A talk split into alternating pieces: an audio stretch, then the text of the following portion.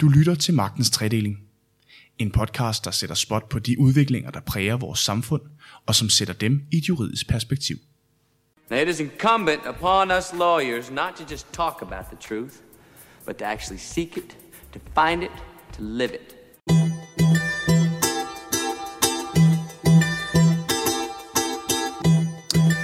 Kryptovaluta var på manges læber, da bitcoinbølgen for alvor tog fart sidste år.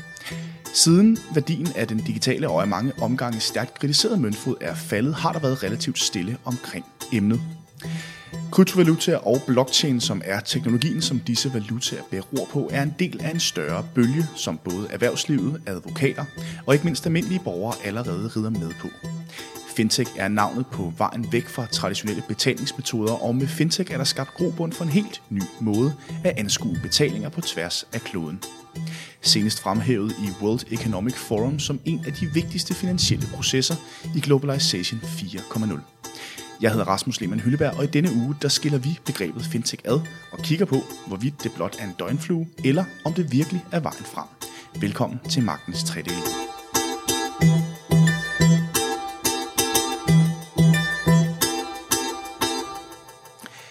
Med mig i studiet i dag, der har jeg Morten Schulz, advokat med speciale i finans- og kapitalmarkedet hos D L A Piper, og en af hovedkræfterne bag en af firmaets store fintech-konferencer her i efteråret. Og så har jeg Rasmus Manu Jensen, du er partner og advokat, også med speciale i finans- og kapitalmarkedet hos Plesner. Velkommen til begge to. Tak. Tak. Morten, lad os lige starte sådan helt basic. Hvad er fintech egentlig for en størrelse? Fintech er ikke et entydigt defineret begreb, men dækker over Øh, øh, det man traditionelt forstår med, med levering af finansielle ydelser ved hjælp af, af teknologi. Og øh, der er mange underbegreber til det, øh, eksempelvis InsurTech, RealTech, RegTech, og øh, vi ser det også lidt som begreb, da det begynder at forgrene sig. Nu øh, ser man, hører man noget, der hedder PropTech. PropTech? PropTech, som dækker over, at man bruger teknologi til levering af, af hvad hedder det, um, property services. Så man kan vel sige, kært barn har mange navne. Rasmus, kan du komme med et eksempel på sådan et eksempel for vores hverdag, hvor begrebet fintech finder anvendelse? Jamen, det bedste eksempel, vi har i virkeligheden, det er jo sådan noget som MobilePay, som de fleste af os kender og måske også bruger. Det var et af de første sådan rent danske eksempler på, på fintech, og det er også et godt eksempel på, at fintech ikke er reserveret for små startups. Det er også noget, etablerede finansielle institutioner kan, kan lave. Så er der andre eksempler, som for eksempel øh, den virksomhed, der hedder Spiir, som også er en, er en dansk virksomhed, der har været meget i medierne. De leverer en tjeneste, hvor man kan trække oplysninger om øh, sit, øh, sine bankforretninger og sine betalinger øh, fra forskellige banker, og så kan de på forskellige måder analysere det, så man får et bedre overblik over, hvornår og hvordan og hvor man bruger sine penge. Vi taler tit om fintech i et, et, et større perspektiv, særligt i forhold til, hvordan man kører transaktioner på tværs af landegrænser og sådan noget. Kan du komme med nogle konkrete eksempler på, hvordan man ligesom, hvad skal man sige, bruger det øh, i den finansielle sektor? Jamen, nu kan man sige, begge de eksempler, jeg nævnte før, er jo fra den finansielle sektor, men hvis det, du tænker på, det er mere sådan, hvordan bruger finansielle institutioner fintech mellem hinanden? Så er et øh, godt eksempel, er, at der findes nogle meget store øh, konsortier af banker, blandt andet rundt omkring i verden. Blandt andet noget, der hedder R tre, øh, som er, tror firs til halvfems af verdens største banker. Blandt andet øh, sådan nogle som Nordea og Danske Bank, som øh, forsker og udvikler på et blockchain-baseret pengeoverførselssystem, om du vil.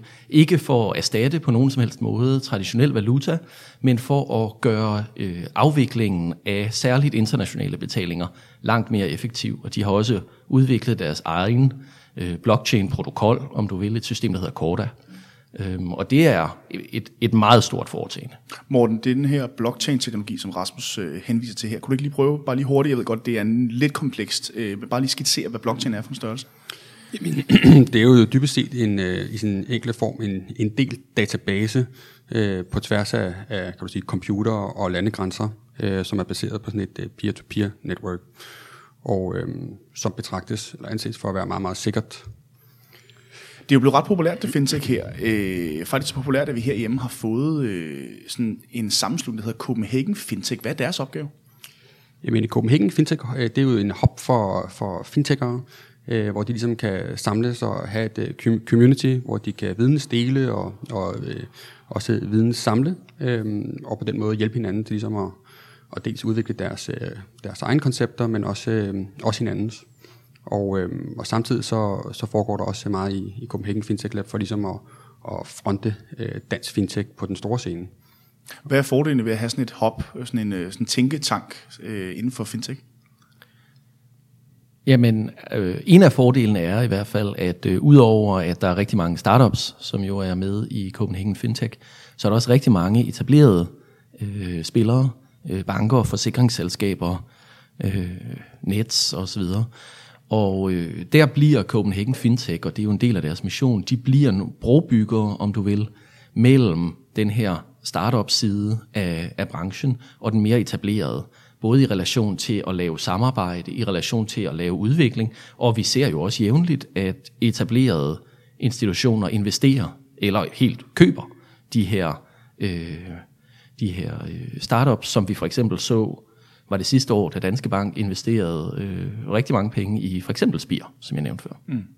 Øhm, og netop det her med Øh Øh, stærke institutioner, der investerer i det her. Vi skal også kigge lidt på, på advokatbranchen, fordi det er jo blevet et rimelig stort øh, fokusområde, det her fintech, for rigtig mange advokathuse. Vi så Kammeradvokaten for nogle år siden.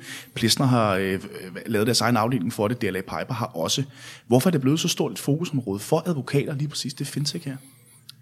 Jamen, altså, øh, hvis, jeg skal, hvis jeg skal starte, så, så tror jeg, der er flere ting i det. Det er der i hvert fald øh, for os. For det første kan man sige, at fintech er et øh, fantastisk komplekst og dynamisk retsområde, som øh, det er sådan et tværfagligt speciale, der binder rigtig mange forskellige juridiske discipliner, lige fra øh, betalingstjenester og anden finansiel regulering, hvidvask, forbruger, øh, kreditret, øh, aftaleret osv. Det bliver alt sammen bundet sammen. Øh, samtidig med, så øh, ligger det i fintech, som alt andet finansiel regulering, at for de involverede virksomheder, der er det øh, hvad skal man næsten kalde det? det, det er meget centrale spørgsmål. Det er et spørgsmål om, kan du drive din virksomhed lovligt? Kan du få lov at sælge den her vare? Det er helt centrale spørgsmål for deres virksomhed, og det er klart, de her typer sager med høj kompleksitet og stor værdi for klienten, jamen det er den type sager, vi hos Plesner for eksempel rigtig gerne vil beskæftige os med. Er du enig i den betragtning, Morten, inden hos jer hos D L A Piper? Jamen helt bestemt, altså man kan jo sige, at hvis man ser det i krystalkuglen, så, så ligger det jo i fremtiden, at den bliver mere teknologisk og kunstig intelligens. Øh, og det er jo så også noget, som, som afsmitter sig ned her på det her område. Øh, og, og, øh, og det vil vi jo gerne være en del af at kunne forstå. Øh, samtidig så har vi også de kompetencer, som, som nu Rasmus også nævner, at det er jo sådan meget tværfagligt øh, dybest set. Det er ikke siloopdelt, men, men, øh, men de kompetencer har vi ligesom in-house, så det er jo helt naturligt for os ligesom at og så at gå i krig med det, ikke? Hvad er det for typer af virksomheder, I rådgiver? Fordi man kan sige, det, det er vel rådgivninger, der går noget længere end MobilePay, tænker jeg. Altså, når du siger rådgivning, ja, altså vores rådgivning, øh, den er jo sådan traditionelt juridisk, men, men den går også i højere grad på de kommercielle elementer, øh, fordi det, det er ligesom en nødvendig forudsætning for at kunne bidrage øh, med noget meningsfuldt jura, at, at man også er inde i, i deres forretningsmodel. Øhm, og oftest også, hvis de skal en tur forbi Finanstilsynet, så er det jo også en af, af de ting, som, øhm, som indgår i sådan en ansøgning, og som skal være fornuftigt øh, forklaret, sådan, så at, at man kan dokumentere, at der er et forretningsmæssigt rationale. Ifølge en artikel på legal tech news dot com her i den her måned, der stod beskrevet, hvordan flere og flere advokathuse på den anden side af Atlanten i U S A simpelthen er på jagt efter de dygtigste eksperter inden for fintech. Øhm, hvorfor t- tror du, du, Morten, at man opruster, at man opruster så meget på at få, hvad skal man sige, juridiske fintech-eksperter ind i advokatbranchen? Ja, det er jo fordi, det er et marked i vækst, øh, og formentlig mere i U S A, end, end det er herhjemme, men, men jeg, fik, eller jeg så på nogle tal her, hvor jeg kunne se, at øh, den investerede, af den investerede kapital i Norden, der var omkring elleve procent, der gik til fintech-segmentet, så det er jo sådan forholdsvis øh, stort område, og så er der jo selvfølgelig, at den går alene et behov for, for at, at kunne ligesom Øh, ja, rådgive om det. Altså man kan sige, altså et konkret eksempel er jo, nu var det lige i nyhederne, jeg tror her til morgen, at en dansk startup, Pleo, efter kun fire års levetid, lige har gennemført en investeringsrunde med en vurdering på to milliarder kroner, tror jeg. det viser jo i sig selv noget om, altså, og selvfølgelig er der så mange pleoer, er der ikke, og slet ikke i Danmark. Men det viser noget om, som Morten også siger, hvor utrolig mange penge, der stadigvæk her fire fem år efter hypen for alvor startede i Danmark, flyder ind i det her, og hvor stor tiltro der er, også i markedet, ikke kun blandt os advokater, der hvor Morten og jeg nok er lidt biased, øh, men også i, i, i markedet, er til, at det her det kommer til at blive transformativt for den finansielle sektor. Ikke måske lige i morgen, men på sådan allerede mellemlangt sigt. Men snakker vi sådan altså fundamental ændring for den finansielle sektor her? Uh, det er måske... hvad, hvad mener du med fundamental? fundamental? Altså, jeg, jeg, der er jo... Man kan jo i hvert fald sige, at med de ting, der er bare... Man kan se derude, som er offentlige, så kan man sige, der er jo rigtig meget af indmaden i banker. Alt det, der foregår om bagved scenen, han har sagt, som er modent til udskiftning, og hvor der er mere eller mindre øh, færdige teknologier, blockchain er en af dem, øh, A I er en anden, som på forskellige måder øh, står på spring til at, at erstatte dem. Øh, hvis vi kigger lidt længere ud i fremtiden, jamen så øh, er der øh, ting som smart contracts, som er måder, hvor små programmer, om man vil, på blockchain kan interagere med hinanden, som, som feeder ind i hele den her øh, Internet of Things øh, megatrend, om man vil. Det bliver sådan lidt et trospørgsmål, og der, når, hvis man går til konferencer inden for området, så er, mærker man tydeligt, at der er nogle... Øh, hvad skal man sige, apostle for det her, og så er der øh, også en øh, masse mennesker, der bruger meget tid på at kritisere det. Så det, hvor fundamentalt bliver lidt et, et trospørgsmål, men, men, men grundlæggende ændret, det, det tror jeg på. Altså der er ikke nogen tvivl om, at øh, fintecherne vil ligesom gøre deres indtog i den finansielle verden, det har de allerede gjort, men jeg tror lige så meget, at det er... Det er de finansielle virksomheder, som vil bruge fintech til ligesom at, at, at reformere deres egen strategi, fordi som man ser på bankerne, så er de jo øh, vel nok under pres i de her år på grund af du ved, lave renter, øh, høje kapitalkrav. Hvidvaskskandaler. Hvidvaskskandaler, ja, ja, altså øh, høje krav til compliance, der er dyrt. Og, øh, og fintech kunne være en af de måder, hvor de ligesom øh, måske genvinder noget af det tabte. Nu taler vi meget om bankerne her, øh, men det her fintech-område, den her blockchain-teknologi, åbner jo også op for, at en masse transaktioner og en masse finansiel aktivitet ligesom kan ske uden for den finansielle sektor. Øh, altså, hvad er det, der foregår, hvad skal man sige, uden for den etablerede finansielle verden i forhold til fintech her? Det er vel, øh, altså der, der er sådan en, en demokratisering af data, øh, som gør, at, at noget af det data, som normalt øh, ligger i den finansielle verden, også kan bruges øh, udenfor. Og, øh, og det er der også nogen, der mener, der kan være lidt, øh, lidt øh, farligt, og der kan være et behov for, at man får adresseret det på et eller andet plan på, på, øh, på øh, supranationalt niveau. Ja, for et godt eksempel var jo det her blockchain, øh, eller de her kryptovalutaer, som jo virkelig var hypet øh, sidste år, som jo kørte, hvad skal man sige, sådan lidt sideløbende, øh, hvis, altså uden for den finansielle sektor, uden regulering. Altså, øh, hvordan står bankerne i forhold til rent faktisk at være en del af hele den udvikling, som foregår på den anden side? Jamen, jeg tror, at bankerne står jo ikke lige for at hoppe ind i, og i hvert fald slet ikke de danske banker, står ikke lige for at hoppe ind i det forretningsområde, hvis man kan kalde det det, der hedder kryptovalutaer. Hvis man med kryptovalutaer forestiller sig ting som bitcoin og dens aflæggere, altså digitale valutaer, der søger at være reelle dagligdags betalingsmidler.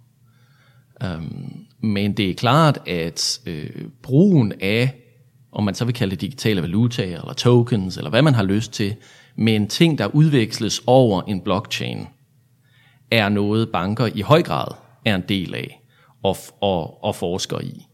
Øhm, blandt andet det her R tre konsortium, øh, som jeg nævnte før. Men jeg tror, der er vel en almindelig erkendelse af, rigtig mange steder i hvert fald, at den her tanke om, at øh, blockchain, nej undskyld, bitcoin og andre digitale valutaer, sådan skulle gå ud og erstatte traditionelle valutaer og sådan disintermediere banker fuldstændig.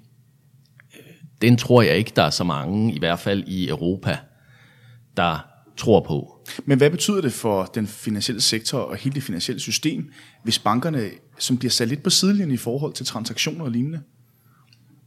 Jamen altså, det kan betyde mange ting. Jeg ser nogle af de her fintech'er, der ligesom adresserer et, et underserved behov. Altså et, et, et konkret eksempel er, at vi har en, en, arbejder med en fintech virksomhed, der, der vil prøve at skabe bro mellem danske øh, folk, der gerne vil låne penge, øh, som så i det her tilfælde går til, øh, til øh, landmænd nede i Uganda, øh, og der kan de så låne på, på nogle særlige favorable vilkår, og øh, danskerne her, de kan så låne ud og, og være med til at gøre en god gerning. Og, øh, og der vil sige, det er jo et meget klart eksempel på, at der vil så nogen, der får adgang til noget kapital, som de kan bruge, og det kan de så bruge til at skabe vækst med, og på den måde, så, så hjælper fintech faktisk øh, samfundet i gang. Men, men, øh, men øh, det, som jeg også tror, du tænker på, det er vel, kan du sige, hvis bankerne fuldstændig bliver sat på sidelinjen, og du, øh, du, den danske krone fordufter, og det er kun bitcoins og, og den slags, øh, så vil det selvfølgelig være et problem, fordi vores samfund er baseret på det, og også sådan rent øh, makropolitisk, øh, økonomisk, der er, der er Nationalbanken jo vigtig at have. Man kan også sige, det, det er jo også vigtigt at gøre opmærksom på, at bare fordi en transaktion ikke længere bliver gennemført gennem en bank, betyder det jo ikke nødvendigvis, at den forsvinder ud i et helt ureguleret område. Det er klart, det kan den godt gøre. Hvis vi, hvis vi, hvis vi låner det her crowdlending-eksempel, som Morten har, så er det klart, at hvis, hvis jeg i stedet for at tage mine opsparinger og, og købe en investeringsfond ned i banken, som er et meget højt reguleret område, bruger den på at gå hen i, på en crowdlending-platform og låne den ud til nogle andre, jamen så har jeg bevæget mig fra noget, der er meget højt reguleret, til noget, der pt. I Danmark næsten ikke er reguleret. Men rigtig mange af de her transaktioner bevæger sig jo bare, øh, hvis man kan sige det, ud til andre former for finansielle virksomheder, for eksempel betalingsinstitutter, specialiserede værdipapirhandlere osv., som godt nok ikke har en banktilladelse, men de har stadigvæk en anden form for tilladelse fra Finanstilsynet, og de er under tilsyn. Så det er vigtigt at huske på, at det ikke er sådan et binært scenarie, hvor du går fra noget, der var meget stærkt reguleret og opfattet sig meget sikkert, til noget, der er fuldstændig Wild West. Inden vi går videre, så skal jeg lige slå et slag for at gå ind på iTunes, eller hvor du ellers finder dine podcasts, og give sådan en lille rating eller et like med på vejen, eller også gerne en kommentar. Og så er du også velkommen til at sige det videre til dine kollega eller øh, ja, forretningspartner. Det kunne være, at de også kunne finde vores program interessant. Vi skal lige vende den her rapport fra World Economic Forum, fordi de har lavet den her rapport, der hedder Globalization fire punktum nul, hvor, betegnet, hvor de betegner fintech som en af de vigtigste, men også mest udfordrende tiltag imod den finansielle arkitektur på global plan. Rapporten peger blandt andet på tolv problemstillinger, der oprindeligt blev fremhævet ved The Bali Fintech Agenda sidste år. Morten, hvad er det for problemstillinger, som der bliver fremhævet her? Jamen, det er sådan forskellige temaer over, hvad man kan sige, det skisme, du har mellem på den ene side at være med til at, til, fin, altså til at drive udviklingen af fintech, og på den anden side sikre, at det ikke sker på, på, på bekostning af den finansielle tillid, eller tillid til den finansielle sektor, som jo er, er grundelementet. Og der er, der er så de her tolv gode forslag, og en af dem, som jeg vel bedst kan lide, det er det her med at være med til at fremme financial inclusion, altså at alle ligesom får en bredere adgang til at gøre brug af af finansielle services. Øhm, en af de helt store udfordringer er ifølge rapporten, at fintech risikerer at undergrave det finansielle system, da der bliver flere og flere tredjepartsudbydere uden for den finansielle sektor. Hvad betyder det, Rasmus?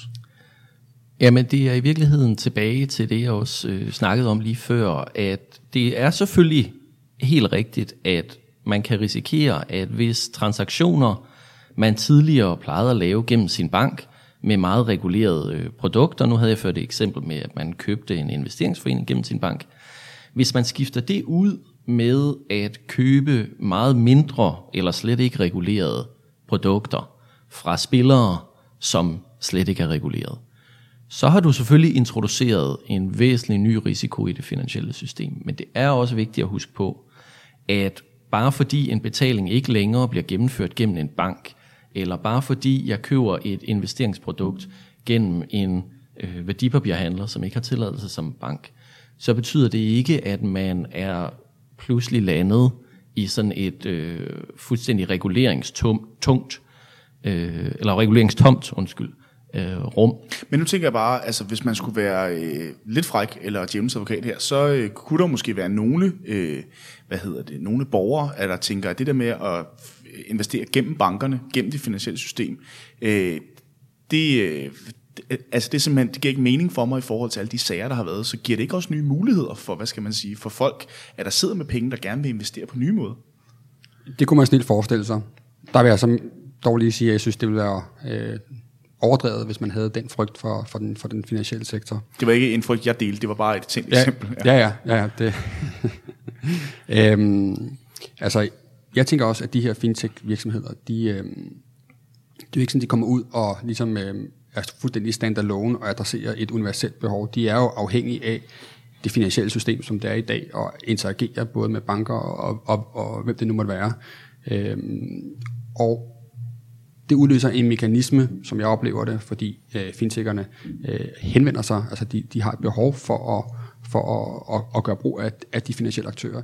En form for selvjustits, fordi øh, den øh, value proposition, de skal levere til de finansielle spillere, det er jo blandt andet, at man er compliant med reglerne, og man er med til at sikre, at de leverer en, en, en, en ordentlig og fornuftig ydelse. Men, men det er jo rigtigt, som du også påpeger, at øh, en af de muligheder på den positive side, som fintech fører med sig, det er, at det bliver muligt som investor øh, at målrette sine investeringer. Der bliver mange flere nicheprodukter. Der er rigtig mange fintechs, for eksempel, som øh, fokuserer på forskellige former for sådan sustainable finance-produkter. Morten, han nævnte et glimrende eksempel nu her. Vi havde også Make Impact, der i sidste uge havde en stor øh, konference inde hos Danske Bank Copenhagen. Ja, præcis. Morten nævnte sit eksempel med, at man kunne låne penge ud til landmænd i, øh, i Uganda. Vi arbejder med en fintech, som er i gang med et stort projekt sammen med Kæren nede i øh, Niger, som handler om at bringe... Øh, sørge for, at, at den lille bonde dernede kan tage sin øh, sæk korn hen et sted og modtage betaling på sin mobiltelefon, fordi han har ingen bankkonto, for eksempel. Øh, så man kan sige, den fragmentering, som uanset hvad vil ske af den finansielle sektor, har også nogle positive øh, aspekter i forhold til, at vi som forbrugere får mulighed for at, an, at, at anbringe vores penge langt mere målrettet øh, end banker af gode og fornuftige grunde har udbudt før. Men nu taler vi meget om det regulerede marked, både hvad hedder det, banker i den finansielle sektor, og også, hvad skal man sige, udbydere af finansielle services uden for bankerne. Men det, som rapporten her refererer til, det er jo tredjepartsudbydere, der måske ikke er reguleret, altså det uregulerede marked. Er det en reel bekymring, det her med, at hvad hedder det, fintech og blockchain-teknologi faktisk åbner op for, hvad skal man sige, helt nye markeder, øhm, som måske er lyssky? Ja, det kan det, det kan det vel snilt være, i og med, at det, at det jo dribler udenom om de kendte systemer, som jo... Altså, vi har jo set flere eksempler på, hvad hedder det, bitcoin og blockchain i forhold til gisseltagning og lignende, ikke? Ja, jamen det går ikke, det går ikke. Altså, alt den stund, hvor det jo ligesom dribler udenom om, om det system, som vi kender i dag, og som alligevel bliver brugt af, af, af langt hovedparten, så vil der være en risiko for, at, at det vil blive misbrugt. Men jeg tænker mere, at... Øh, altså der er andre risici, der er måske mere nærliggende, eksempelvis sådan noget cyberattack og cyberrisk sådan i bredere forstand. Man, man kan også sige, at jeg synes egentlig, at vores, både vores politikere på europæisk plan og vores tilsynsmyndigheder gør deres arbejde meget godt i den forstand, at, at de prøver at være opmærksomme på, hvad der foregår derude. Det så vi netop faktisk med hvidvask og blockchain, hvor man konstaterede, jamen vi synes, der er en, et hvidvaskproblem i forhold til bitcoin og de her digitale valutaer. Så nu ændrer man lovgivningen, sådan så man tager nogle af øh, hvad skal man sige, kontaktpunkterne mellem digitale valutaer og den bredere finansielle sektor, og så bringer man dem ind under hvidvasklovgivningen. Og på den måde prøver man at adressere det. Så jeg synes, vores, ja, vores politikere og vores, vores tilsynsmyndigheder prøver at, at gøre, hvad de kan. Men, men hvordan holder man hånd i hanke med øh, at ligesom lave regulering, der følger med den her udvikling? For det går utrolig stærkt i de her år. Udviklingen vil altid komme før, øh, før regulering. Sådan, sådan har det været, og sådan vil det nok altid øh, blive ved med at være. Øh, man har jo nok det her skisme, der hedder innovate og die. Altså man er, man, man er nødt til hele tiden at, at, at fremme sin egen udvikling, fordi ellers så, så risikerer man, at, at i hvert fald konkurrenterne gør det. Men jeg tror, når det er sagt, så, er der, så vil der være nogle nye problemstillinger, der dukker op i og med, at vi ser altså, nogle nye ting som kunstig intelligens. Altså hvordan håndterer man det, hvis øh, maskinerne lige pludselig... Øh, Øh, selv begynder at kunne øh, tage beslutninger, altså hvem skal have ansvaret for dem. Det er jo normalt noget, man kan, kan aftale sig ud af, men det bliver måske sværere i, i, i sådan nogle situationer. Så derfor så tror jeg helt sikkert, at der vil komme nogle spændende problemstillinger, øh, som, som vi jurister sikkert kan bruge rigtig meget tid på. Men det her kommer vel også bekymringen for, eller kunne man forestille sig, kommer bekymringen for de enkelte staters finansielle suverænitet? Altså jeg tænker, hvis, hvis der er store dele af økonomien, både national og cross-border, som ikke er reguleret. Altså i relation til den reelle suverænitet, der synes jeg, det er et lidt stort ord at bruge, fordi reelt set så øh, har staterne stadigvæk deres suverænitet i behold. Hvis de ser noget, de ønsker at regulere, så kan de bare regulere det. Og, og, og, og igen, der synes jeg, at et eksempel er de nylige ændringer i hvidvasklovgivningen, hvor man ser et problem i forhold til, til digitale valutaer, og så adresserer man det ved at regulere noget, der ikke har været reguleret før. Det man kan overveje, det er selvfølgelig mere sådan overordnet set pengepolitisk. Jamen, hvis vi har de her digitale valutaer i, i stort omfang, svækker det så nationalbankernes muligheder for at operere sådan pengepolitisk, om du vil, og i øvrigt overvåge sådan nationaløkonomisk, hvordan pengestrømmene er ind og ud af landet. Vi ser jo flere sociale medier, der arbejder med diverse betalingsservices, og i sidste uge, der var Facebook jo faktisk ude og sige, at de ville til at satse på kryptovalutaer. Altså, hvad betyder det, når... Altså, de har jo helt vildt mange brugere, vi snakker jo næsten tre milliarder på verdensplan. Altså, hvad betyder det, når et medie som for eksempel Facebook går ud og, hvad skal man sige, laver deres egne kryptovalutaer her?